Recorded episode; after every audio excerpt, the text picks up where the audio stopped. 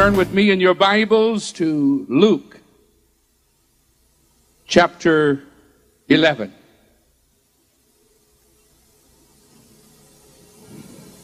I notice several of you have the custom of standing while we read, so so to be united, why don't we all stand?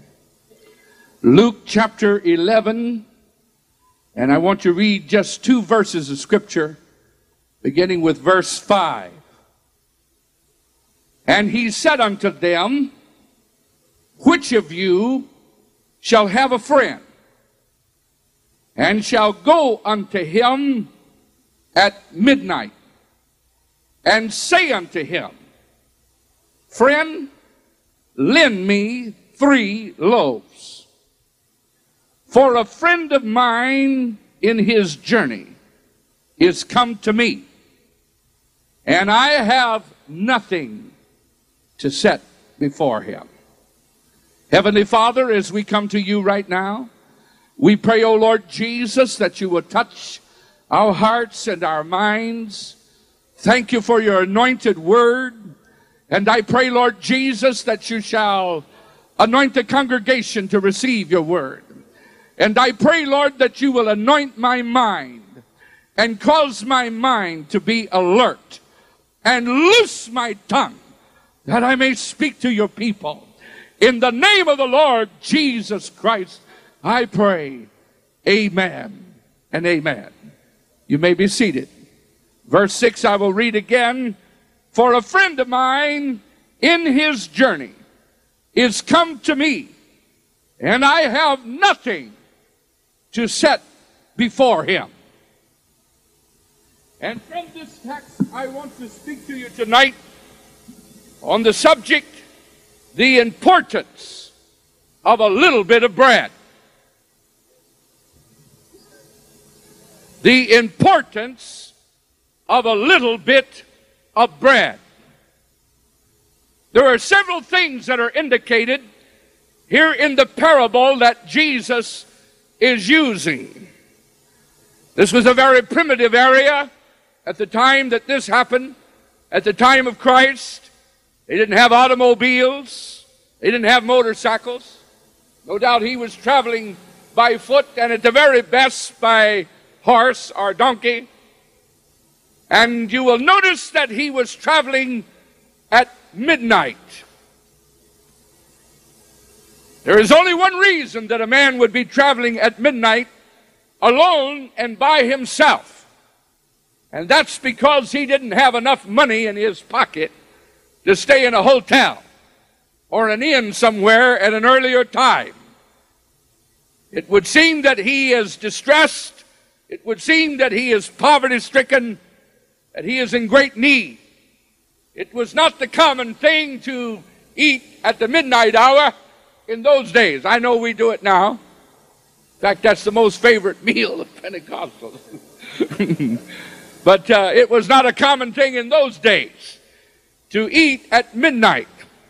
And when he arrived, he is hungry enough that he's going to cause this host of his to go to the neighbor and to borrow some bread because he didn't have any bread in his own cupboard and in his own house. It's a very difficult thing sometimes to travel in, in primitive areas. I've done a lot of that. And thank the Lord for Sheaves for Christ and our youth department that has made it much easier for our missionaries in traveling. I'll never forget one time when Brother Tenney was still the mission, or rather the youth director, Conquerors president, uh, international, and he came to Thailand to visit us, and uh the youth department had purchased us a beautiful uh, uh, four wheel drive Land Rover. It had so many forward gears on it, and when you'd put it down in the lowest gear, it would just creep along idling, and it almost climbed trees when you do that. It wasn't very big, but it was very powerful. And I didn't want him to think that uh, they had got me such a vehicle that I didn't need. And so I took him out in the wilderness a little bit. And out in the areas where we really needed that vehicle. And it was something else. I remember on one particular point, a curve, it was a steep overhang there and cliff, and it was just right straight down. And it was so narrow around there that we all had to get out of the car, and uh, only a driver in there, and someone tied a rope around the post of that vehicle and got up on the upper side of the cliff and held that rope to be sure that vehicle didn't go over that precipice. And uh, that was the time that Brother Tenney said, Brother Cole, if you're trying to impress me, I am thoroughly impressed. Praise God. We got on down there to that church, and uh, the pastor had him a little house built out of the steep roofs built out of grass and bamboo, three rooms, and each room had a very steep roof over it with no ceiling in it, just out of bamboo and grass. And the three of us, we filled the room up when we laid down. No furniture of any kind. And he was laying there looking up into the grass and the spiders running around in the ceiling. He said, Well, bless the Lord. Here we are in the Black Widow uh, Motel. but I want you to know God began to pour out His Spirit in that wonderful place. Hallelujah. But to travel in some of these areas is very, very difficult. One occasion, Sister Cole and I, one of the first trips we ever made to the north of Thailand, we were still in language school. And uh, we had to go to school for more than a year, 40 hours a week, learning uh, their language. And uh, it was a rough road. Thank God. Oh, almost made a terrible blunder. I started to say, thank God for the war. Anyhow, we got some decent roads over there. that was one of the good things. we got some good highways in Thailand because of that war. They built military highways, and of course, we were allowed to use them too. But uh, before those highways were built, I never seen anything like it in all my life. We were invited by some Presbyterian people to come into the north for a conference and uh, what a conference it was. It resulted in 140 some Presbyterians being baptized in the wonderful name of the Lord Jesus Christ. Praise God. But anyhow, that was one long, hard trip. You can make that trip in one day today.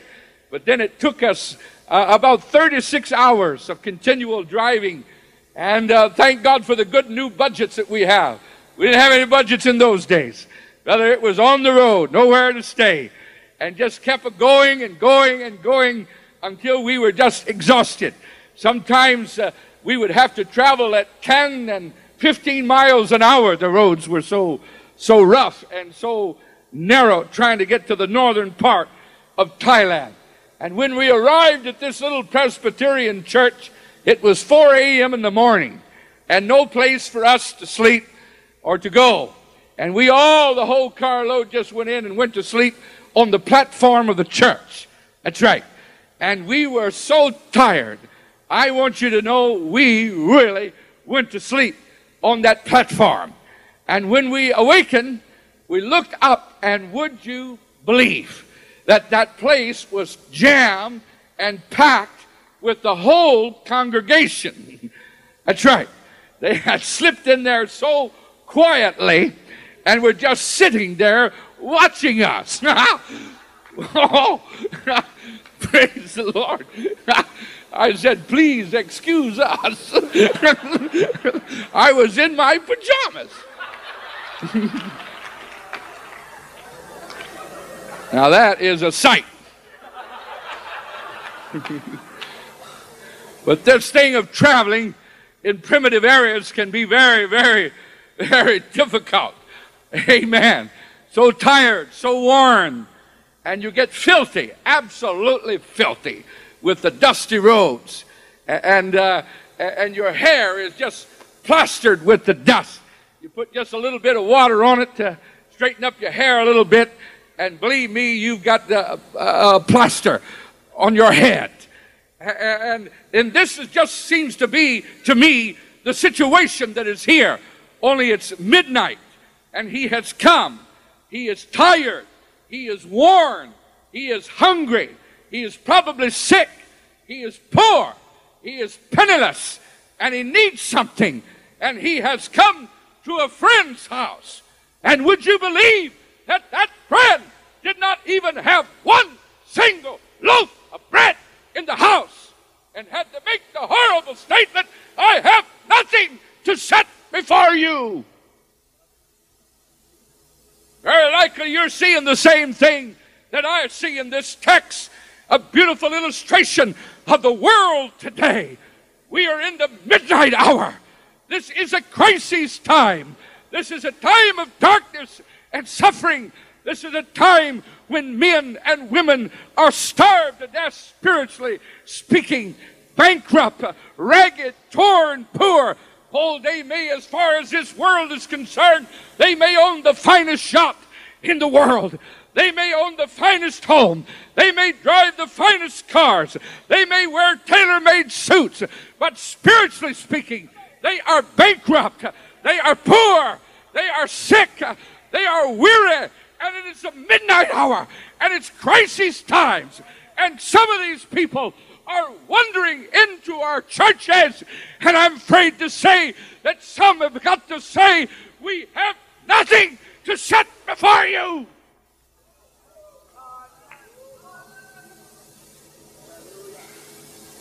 Troubled, distressed on every hand. Psychology is not going to do it. The people that are in the deepest trouble are people that are leaning on education and on psychology. We've got people that's going through colleges and so forth and getting the whole ball of wax. And they end up neurotics and no faith in the supernatural. It's not going to work in these last days. I don't mean to ridicule doctors. I thank God for doctors. I appreciate doctors. But have you walked through the mental wards where they go to school for 16 years to learn how to give a shot that knocks people out? And that's about all they can do for them. But I want you to know we have a gospel. We have a message. We have a doctrine. We have a word. We have a God that is able to heal the sick that's able to change the hearts and minds of men and women by the power of God. We've got to have somehow have something from the Lord. We've got to have something from God. Can you say amen?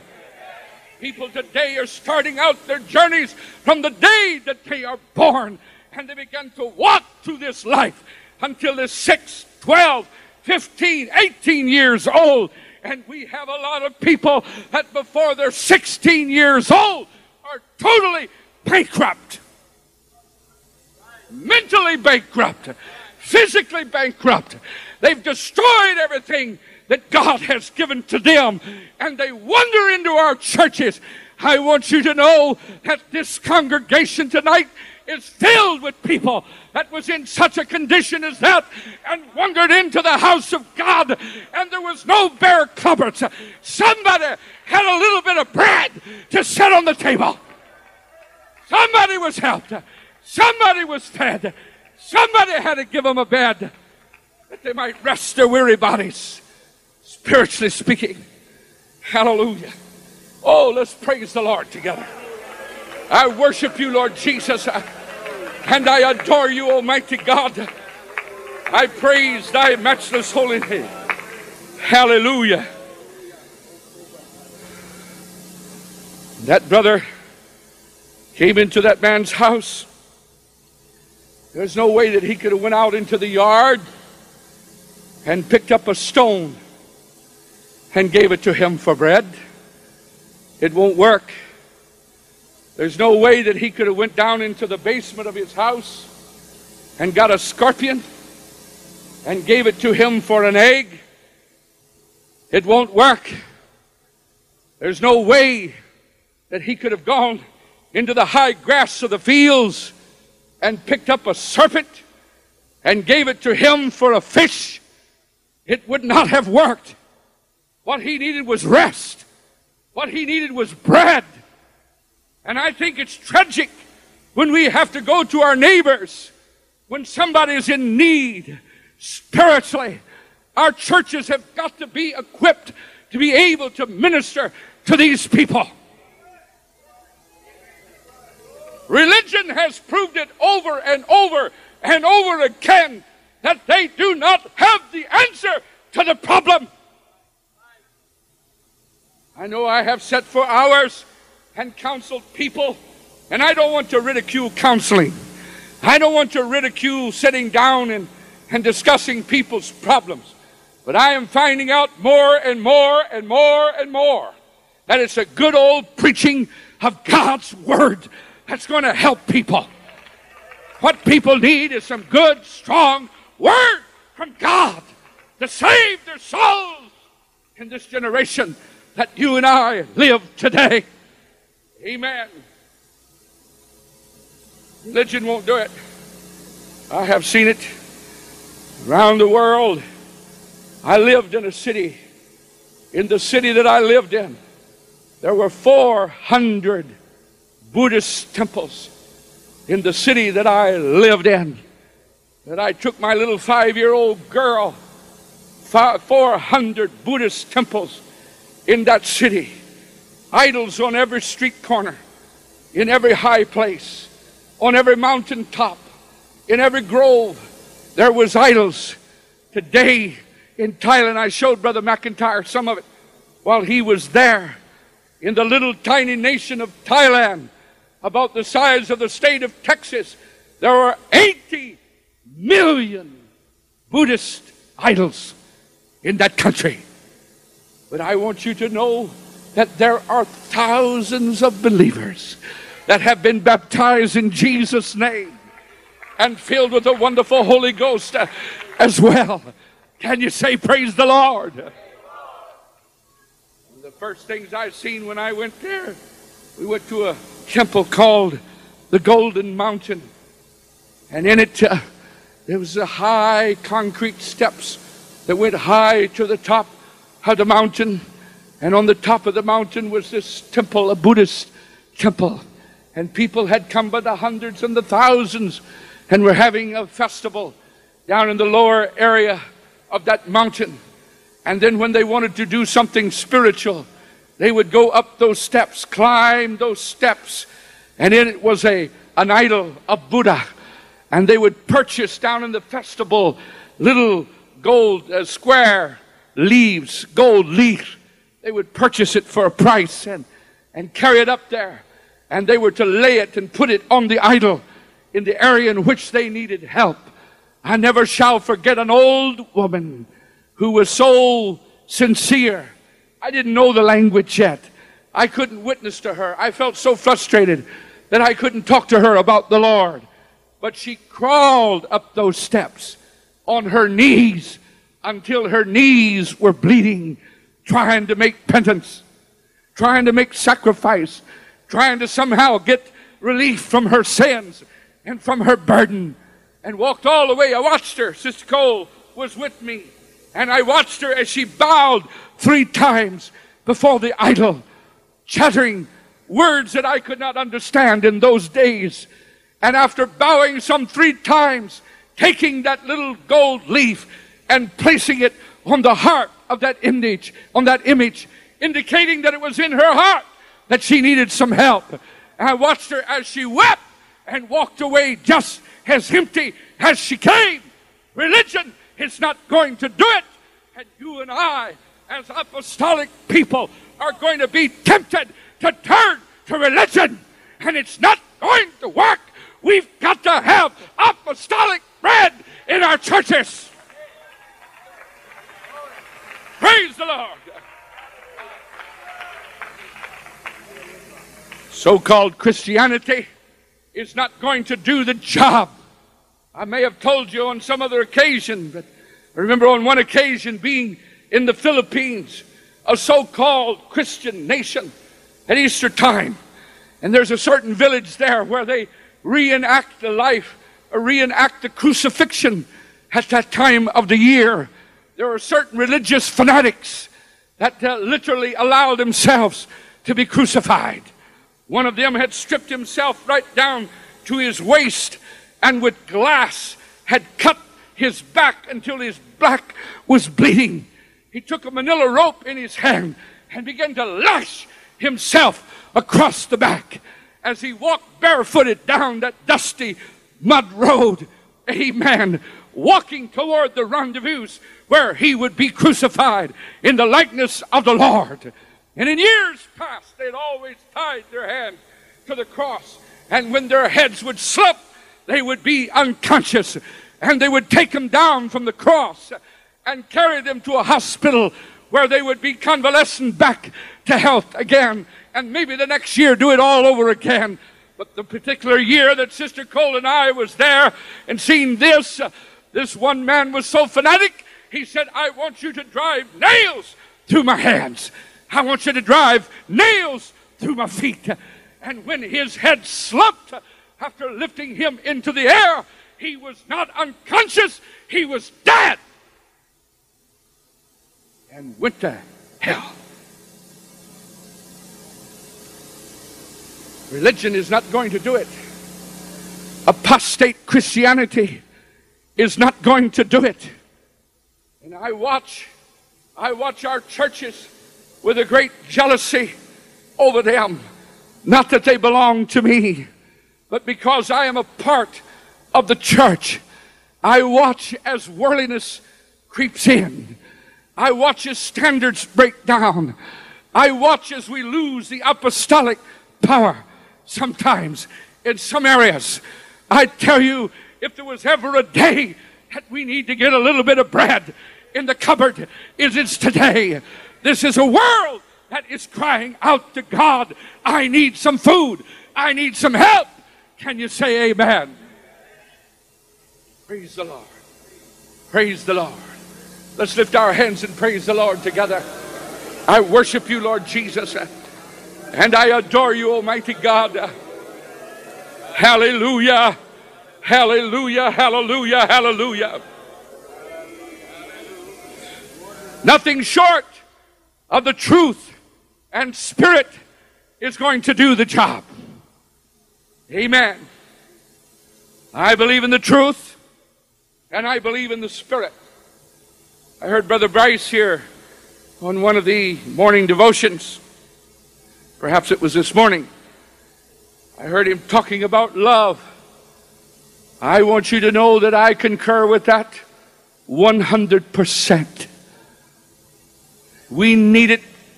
We need it. I said we need it. There's more to it than just the truth. But we have got to have truth and spirit. We have got to love the people. I tell you, it, it terrifies me. It terrifies me when I see people dressed holy and godly and modest and the ladies with their hair uncut. And believe me, I believe in that. You pick somebody out among you that believes it with all of their heart, and you'll find me. That's where I am at.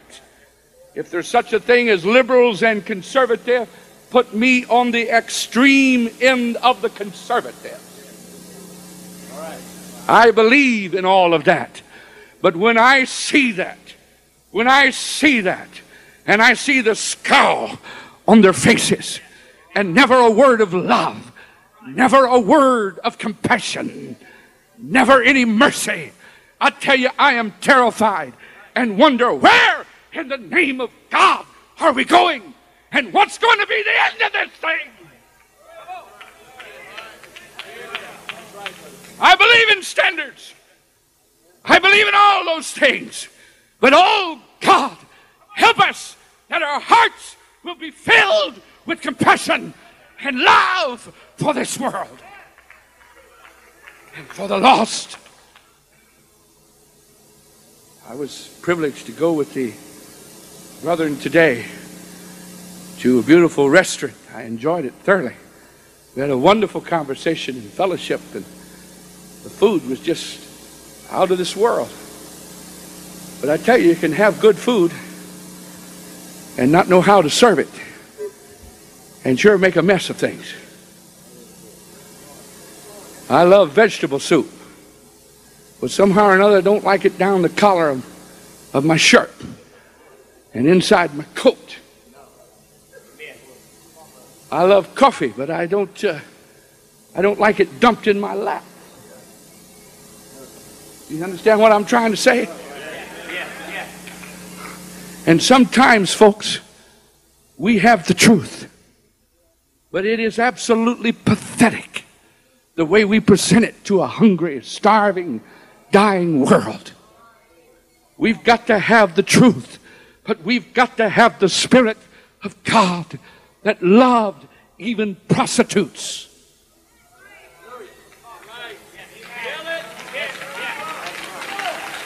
That loved drunkards, that loved outcasts. And if you can love a drunkard, and you can love a prostitute, and you can love someone that's an outcast, why can't you love a charismatic?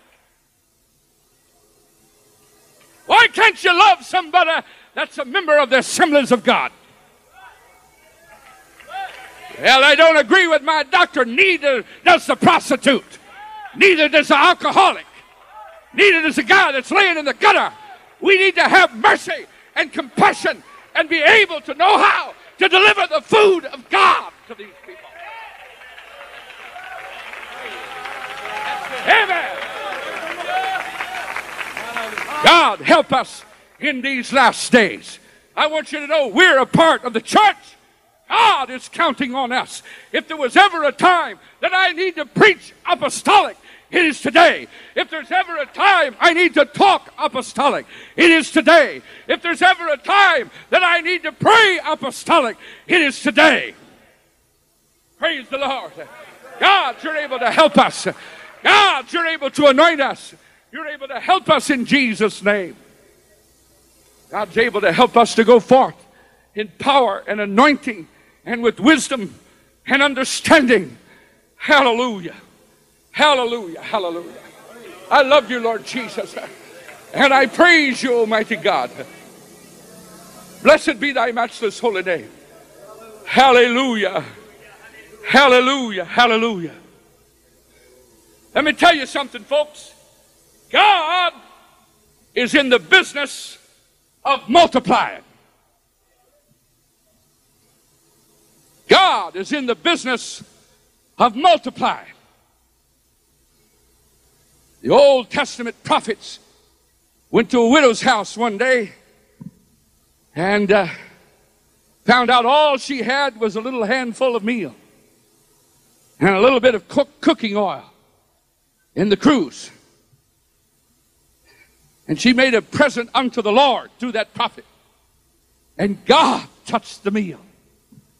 God touched the oil. God didn't turn coal into oil. He didn't turn the wood into oil. He turned oil into oil.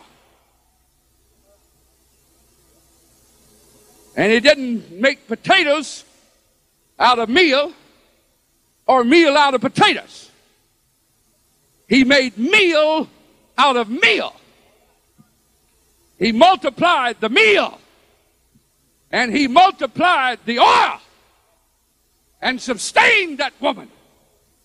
On another occasion, the prophet went and, he said, and this little woman was in a lot of trouble.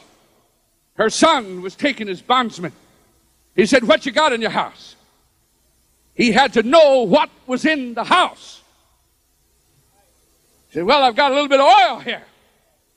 And God touched the oil and caused that oil to multiply. And it was sold until her sons were set free. And Jesus Christ, when he was teaching on the mountain, you believe for one second that he couldn't have turned that whole mountain into bread? Oh, he could have done anything he wanted to do. He could have turned that whole mountainside into bread. He could have turned every great boulder that was as big as this church into a loaf of bread, to the largest loaf of bread in the whole wide world, but he wouldn't do it. The devil tempted him one day and said, Turn these stones into bread. And the Lord said, I ain't going to do it.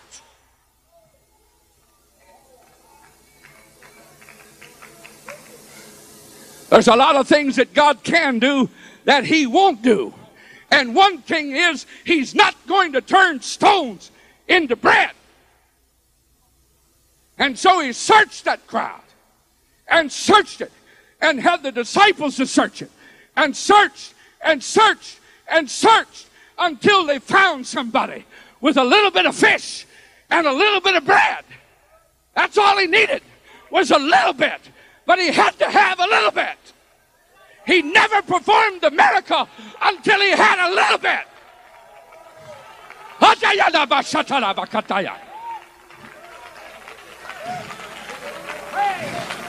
And when God, when God gives revival, the way that God gives revival is to multiply what's in your church.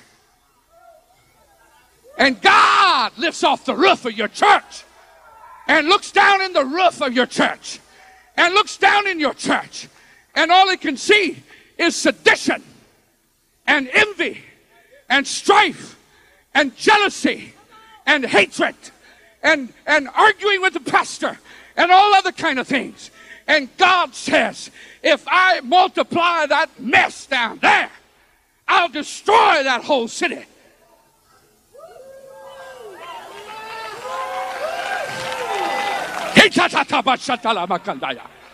God is going to look around until he can find a little bit of fish and a little bit of bread. You may not have very much of it, but that's what it needs. He's going to look down there and say, hey, there's a guy that's got a little bit of love in his heart. I'm going to multiply it. There's a guy that's got a little bit of power. I'm going to multiply it.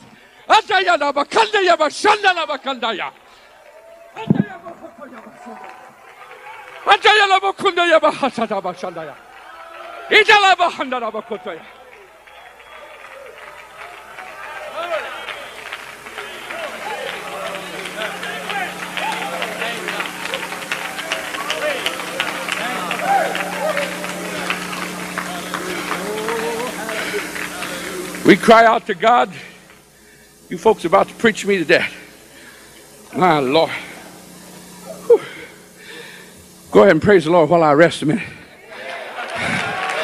Praise the Lord. Praise the Lord. Praise the Lord. Hallelujah.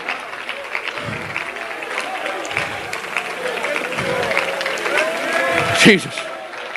Jesus. I worship you, Lord God. And I praise you, Almighty God.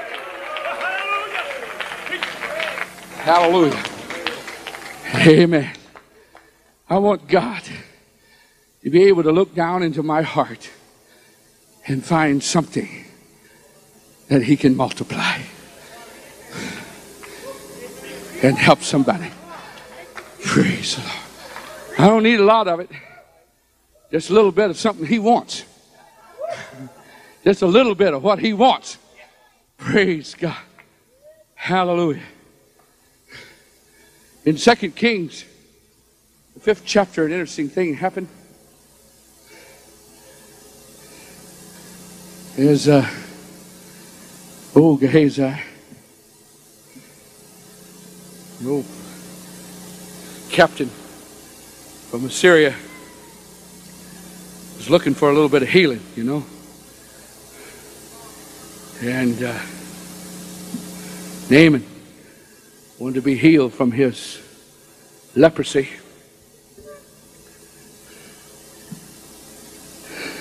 Like to scare old King Saul to death when he come over there and talk to him about healing. He just rent his clothes, accuse him of trying to start a war. But he finally got to the right guy. Got to the man of God and he got healed. He didn't like the way he told him to get healed. Told him go jump in the river seven times. He didn't like that. But when he finally got around to it, why, he was cleansed. And old Gehazi, you know, he got carried away. He thought, hey, we'll turn stones into bread. You know what bread is, don't you? Money. There's a lot of people today that's taking the gifts of God and turning stones into bread. Amen.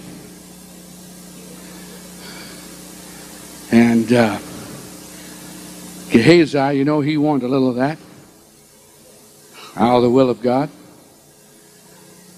And he was stricken with Naaman's leprosy. And if there's any record in the Bible of Gehazi being delivered or healed, I'm not aware of it. He was done. He was finished because he wasn't sincere, he wasn't honest, and he was a hypocrite. I tell you, as this church gets a little more apostolic and a little more apostolic, it's going to be mighty dangerous to be a hypocrite in this church. I remember when I was still with my father in Parkersburg, West Virginia. He was building that new church, and I went there to help him build that building. I was getting ready to go to Thailand. In fact, I was getting ready to go with you, Brother McIntyre. And uh, I was preaching on Sunday night. I was going to leave the following Wednesday, Tuesday or Wednesday. And uh, I was preaching, never have preached on it since, never preached on it before. I preached on the dangers of hypocrisy. And the Spirit of the Lord came upon me. And I prophesied to that church. And I said, There's two people that's living a life of hypocrisy in this church. And it's been going on for a long time. And if you don't stop it, you're living in adultery. And if you don't stop it, God's going to kill you. Well, you say something like that in one of our churches, and everybody goes, You know, they say, let's be apostolic. And everybody goes, praise God, amen. But just be apostolic and watch them. Just be apostolic and watch what's happening. Boy, they tighten up like a snare drum. Time to laugh, Billy Cole. Am I telling the truth? I went on to Thailand. And when I got back, his little sister wanted to talk, to Sister Cole and I. She said, I'm scared to death. She said, I went to the man that I was living in adultery with and said, You know that he means us. This was on the following Sunday night at 5 p.m. She said, You know he means us. And that man answered her and said, Ah, ah, ah, preachers, phony, nothing to it, just coincidence. I'm not repenting, I'm not doing nothing wrong. Three and a half hours later, in the Sunday night service, stood to pray. And when he sat down, he was dead. And as we grow more and more apostolic in these last days, we're going to see some of these things happen. So many times, you see, so many times God tries to weed and root out these hypocrites out of our churches. And we want them so bad. that we wail and cry over them until God gives that mess back to us. And we wonder what's wrong with our church. well, I didn't get up here to say all this, but maybe somebody out there knows why I'm saying it.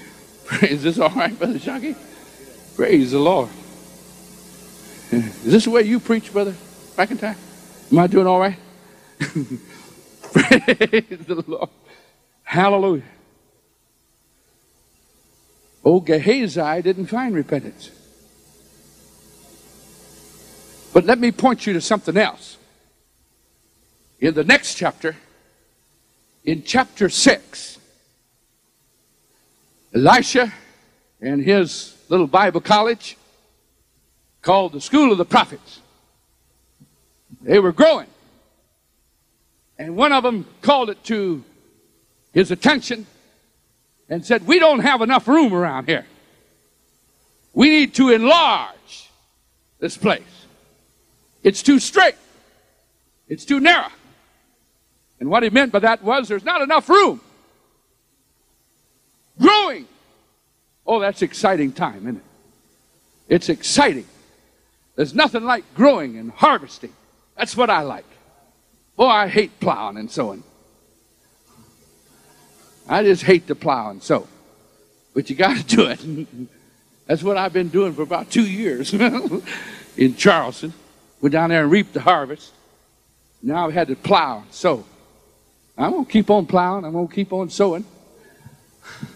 But I love them harvesting times, don't you? When the souls are coming in. Praise the Lord. And they were in a time of growth. Everything was going great. And one of those young fellows, one of those young prophets said, Elijah, Elisha, let's, let's build a new place. Let's expand. Let's enlarge. He said, All right, let's do it. Go ahead and the Bible says that they were able to do it because every man got them a beam. Not just a few of them, but every man got him a beam. Everybody got a hold of a log. And they headed for, for bigger territories and began to build. It was a time, amen, of growth and expansion. It was in the time when they were really involved in service. They were united. Every single man was involved. Every man was doing his job. Every man was putting his shoulder to the wheel. That's right. They had a good plan. They know how to build. They know how to do it. They've got the instrument of power in their hands called an axe head. They knew how to hew those logs. Praise God. Everybody's excited. Elisha was going down there with them. That's right. They almost forgot that. And one of them said, Now, wait a minute, wait a minute, wait a minute. We don't want to go down there unless you go with us. Well, that's the best thing they ever did. Don't go running off without the man of God, or you're going to run into plenty of trouble. And I'm talking to preachers as well as saints. Every preacher needs a pastor. I don't care who you are. I don't care how many souls you've won. You better have somebody that is a pastor to you because sooner or later you're going to need it. I'll never forget as long as I live. When I was right in the midst of Holy Ghost rallies right here in the United States, had been overseas and, and come home, and the brother challenged me, said, Quit telling us about what God's doing over there. Come and show us. Do it. Show and tell. well, that's quite a challenge because a few years ago we had a lot more traditions than we got tonight. and I mean to tell you we did. And I'm not talking about Presbyterians and the Baptists, I'm talking about the UPC. We had traditions that hindered people from getting the Holy Ghost. Plenty of hindrance. and I wasn't sure just what would happen going around over this country doing what I was going to do. And what I did, I kept my credentials in my pocket, and believe me, That makes everybody say the days of miracles are not past. They're liars. That's right. Because I kept my credentials and kept on doing what I was doing. and it wasn't what we had been doing. Praise the Lord. Hallelujah. That's right. And right in the midst of that, in seven months, there was 1,200 American people received the baptism of the Holy Ghost in those meetings. Some of them was right in this area. And uh, just out of the clear blue sky, I suddenly lost my direction. I didn't know which way to go. I didn't know what to do. I was totally frustrated. I mean, cried day and night, wake up crying, went to bed a crying, exhausted, absolutely, totally exhausted. And I went to a friend. I had to help bury him the other day. Brother Jim Stewart. I went to a friend and I said, Jim, I have not sinned, but I have lost my way. I am totally confused. And he took absolute, total control of my life for 30 days. I wasn't allowed to breathe unless he told me to breathe. I didn't do nothing he didn't tell me to do. And I did everything he told me to do. I remember once he called me and he said, Billy, I want you to go to such and such a place and hold a Holy Ghost rally. I was crying on the phone. I was devastated. I said, No, I am not going. I don't have the faith. I am shattered. He said, You are in my care and in my charge. And you will not tell me what you're going to do and what you're not going to do. I said, Yes, sir. I got in my car and I drove 300 miles and I cried every mile of the way. But I got in the pulpit very positive, very positive, and I preached three services Saturday night, Sunday morning, and Sunday night. And 67 received the baptism of the Holy Ghost. On Monday morning, I got in my car and cried all the way home. Devastated. Devastated. Why didn't you fail, Brother Cole? Because there was a man of God that I trusted that led me out of the wilderness. Praise the Lord. He was your pastor, Brother. He was your friend. You wasn't a preacher then. You was uh, a news reporter for the Columbus Dispatch. And he was your pastor. Great man of God. I don't care who you are. You better have somebody that's in touch with God that you trust. Can you say amen? If you don't need him tonight, you will tomorrow or next week or next month. You'll need him sooner or later, or her. It can be a woman of God as well.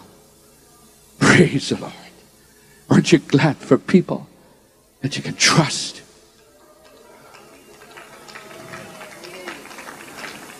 There are men and I'd be lying if this isn't the truth.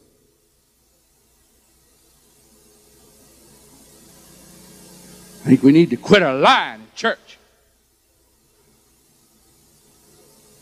There are men on this platform here tonight. And if such a thing would ever happen to me again, there are men on this platform that I love and trust that I could put my life in their hands. And I know that they would not lead me astray.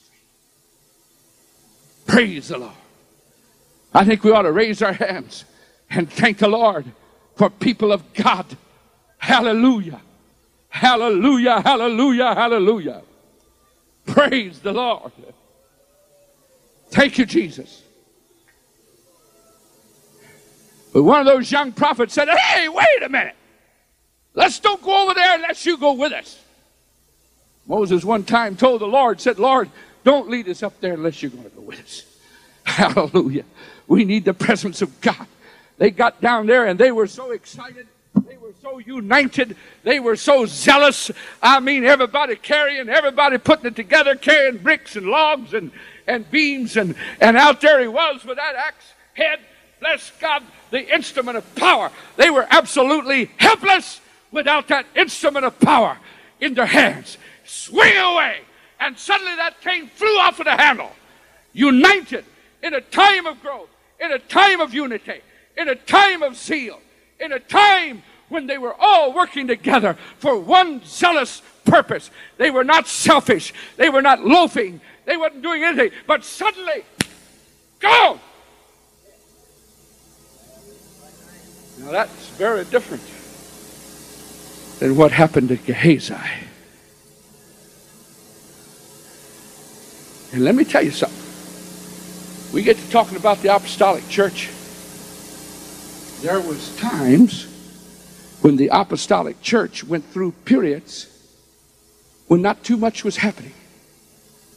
Now, why do you suppose Jesus told the disciples that when you go into a such and such a town and they won't hear you, shake the dust off of your feet? Well, we don't read about where they did it. Well, if you was going to write a book, you wouldn't write about all your failures, you dummies. You're going to tell where you got the victory. Isn't that the truth? Hallelujah.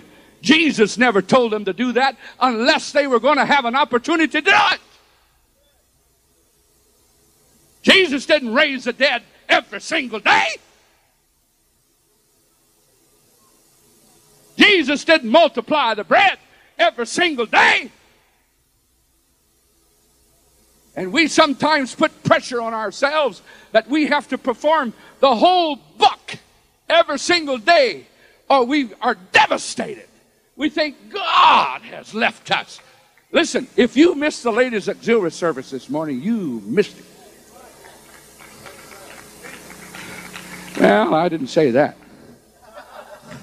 Maybe you couldn't get here, but you missed something. Praise the Lord. Amen. It may have been my wife, but she had a message from God.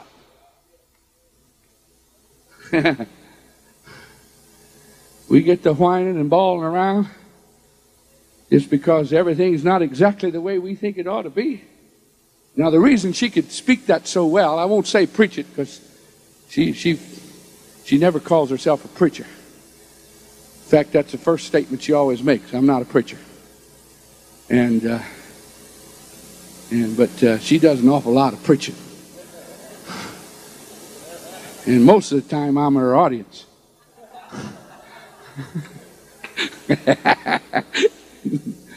and she has preached that sermon that she preached to you today. She's preached that to me 100 times. Boy, she'll wade into that bedroom with the shades all down and covers pulled up over my head. She'll jerk the covers down and start preaching. Praise, God. Hallelujah. Hallelujah. We have to be practical about this thing. We've got to be apostolic, but we've also got to have some balance. We need to get our noses in the book and see how it was done there and God's able to duplicate it in our lives. And if you're really apostolic, there's going to be a time in your life when everybody is united, everybody's excited, everybody's on the ball, everybody's working together, the church is growing, the Sunday school's growing, and bam, suddenly you're helpless. The instrument of power is suddenly, instantly, gone. That doesn't mean that you haven't got anything. Those fellows didn't learn their ability to build. They still had their knowledge. They still had their understanding. They still had their desire. They still had their love. They still had their unity. They just had lost the instrument of power. But there happened to be a man of God among them. Said, Where did you lose it? Hallelujah. And he was able to bring that old iron head to the surface. It didn't say it just floated, but it swam. And he said, Reach down and pick it up. And I believe that's what God is saying to the church today. Reach down and pick it up. God's going to help us.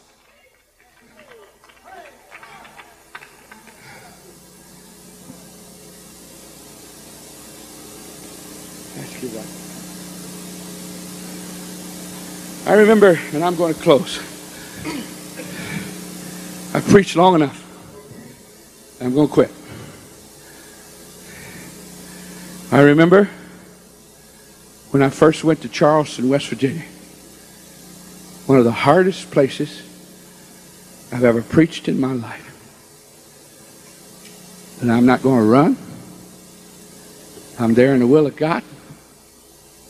I'm going to stay there and see to it that there's an apostolic church in Kanawha County.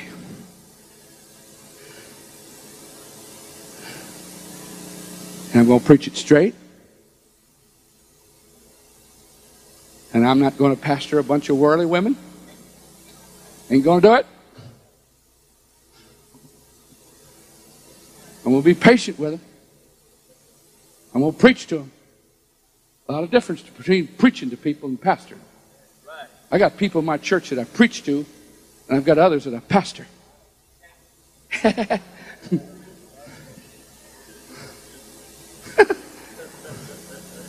If you don't understand that, you're not supposed to. These fellows understand.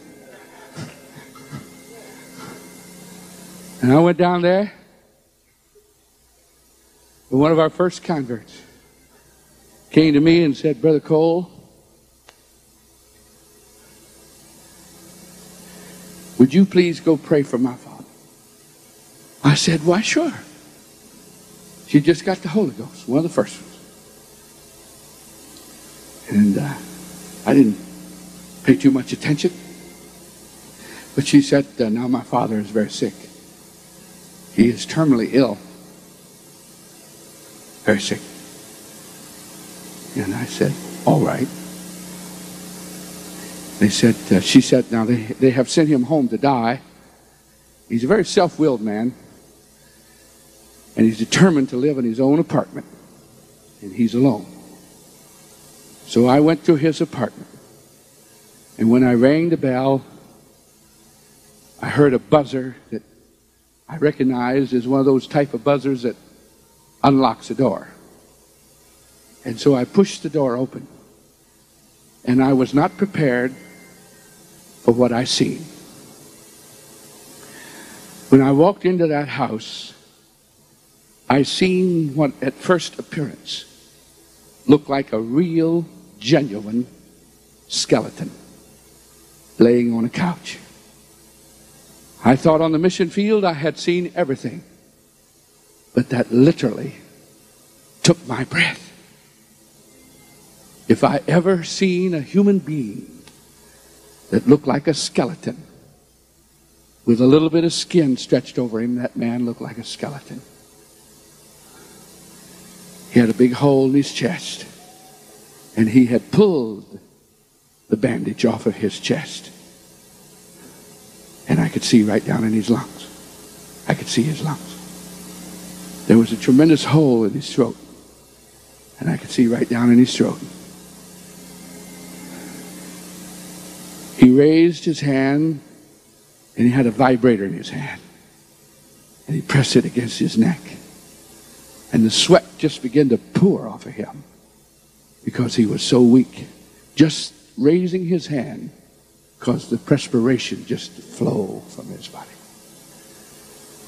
He said in a monotone, computer like voice, he said, uh, I know who you are.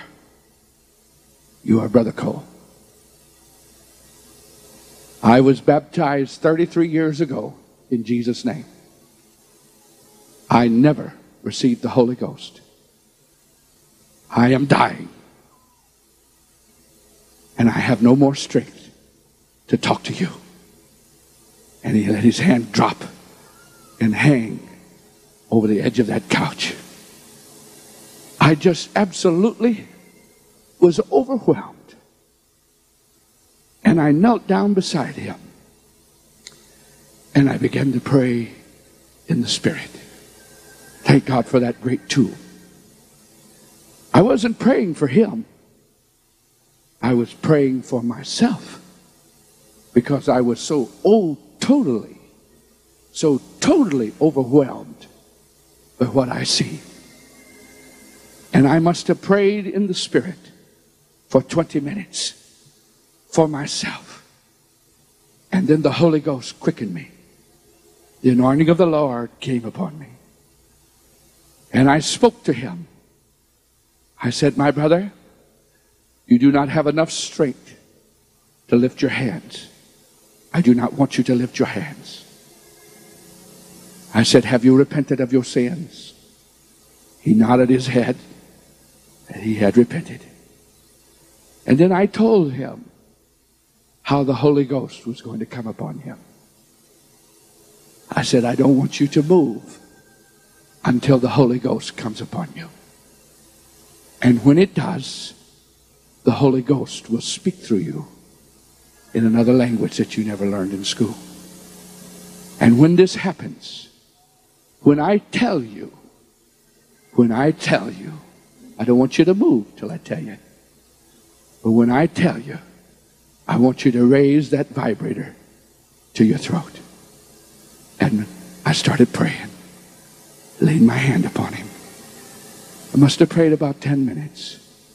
And I said, Now. And he raised the vibrator to his throat and began to speak with other tongues as the Spirit of God give the utterance. Three days later, where they had moved him to a nursing home, one hour before he died, he raised the vibrator to his throat again. And in a monotone voice of a computer, he said, Brother Cole, I am not afraid anymore. When I walked into that house, I felt so helpless. But when I opened the cupboard, I found just a little bit. And the Lord multiplied it. And here was a weary traveler that had traveled for 70 years. And it was now midnight for him. It was a crisis hour. He was hungry, he was poor, and he was destitute. And he said, Have you any bread? I'm so glad that I didn't have to go to the neighbor's house and ask to borrow bread. There was just a little bit of bread in my own cupboard that the Lord was able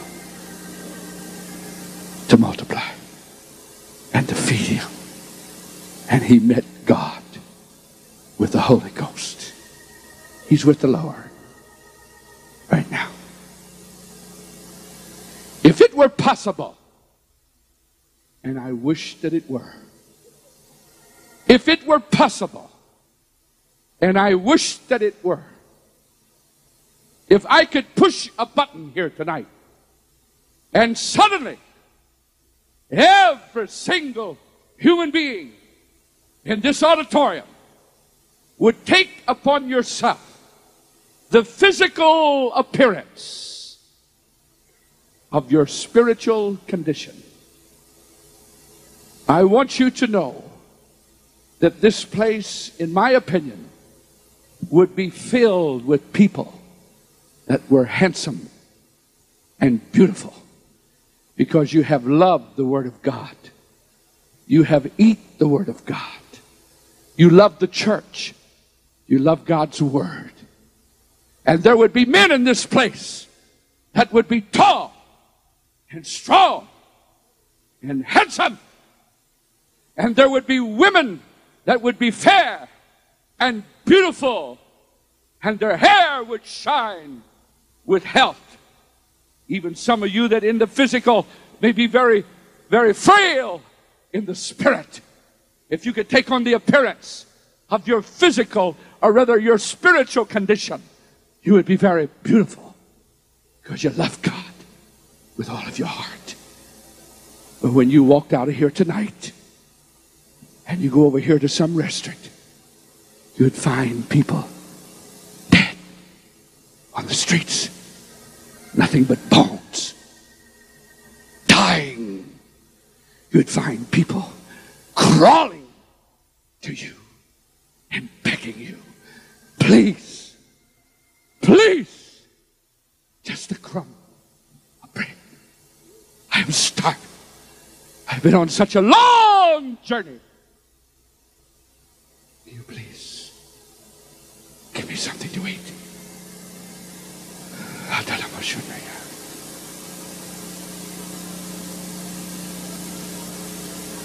My sister is filled with compassion and she is praying a prayer of compassion. Would you lift your voices together with her?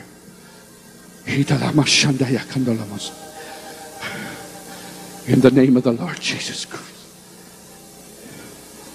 Just a little bit of bread. That's what the Lord is looking for tonight. Hallelujah. Would you stand with me as we sing unto the Lord, Sister Wright? Here I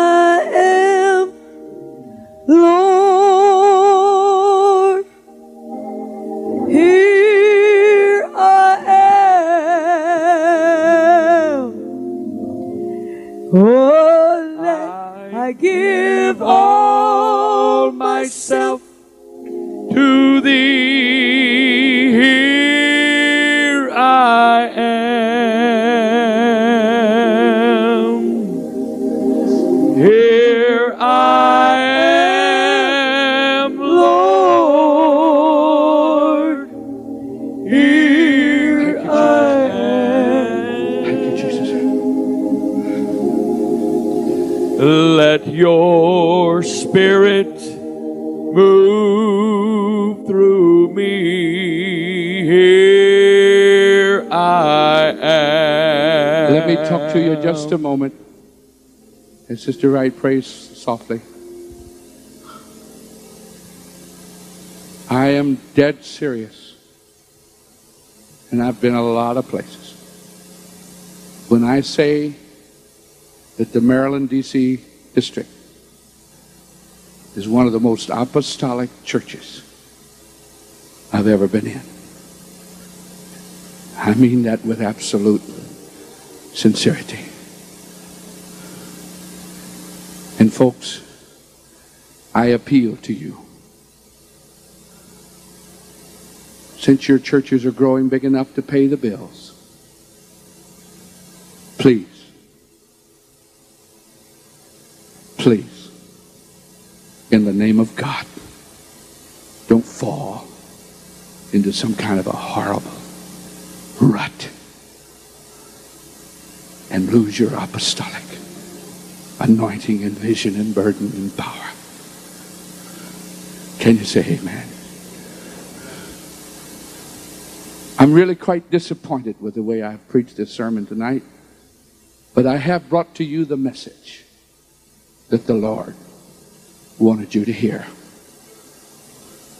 And if some way you can respond to it, I wish you would move forward. I know we have a large crowd here and there's not a great deal of room here in the front. But as an act of commitment, would you at least step out from where you're at and move a little distance toward the front of the church as an act of commitment? That you're going to be apostolic, that you're going to keep searching your hearts, that you will be what God wants you to be, and have something in your hearts and in your lives that God can use. Would you sing it with me? Everyone come. Even if you're not even born again, you can come. If you want to be. Lord, here I am.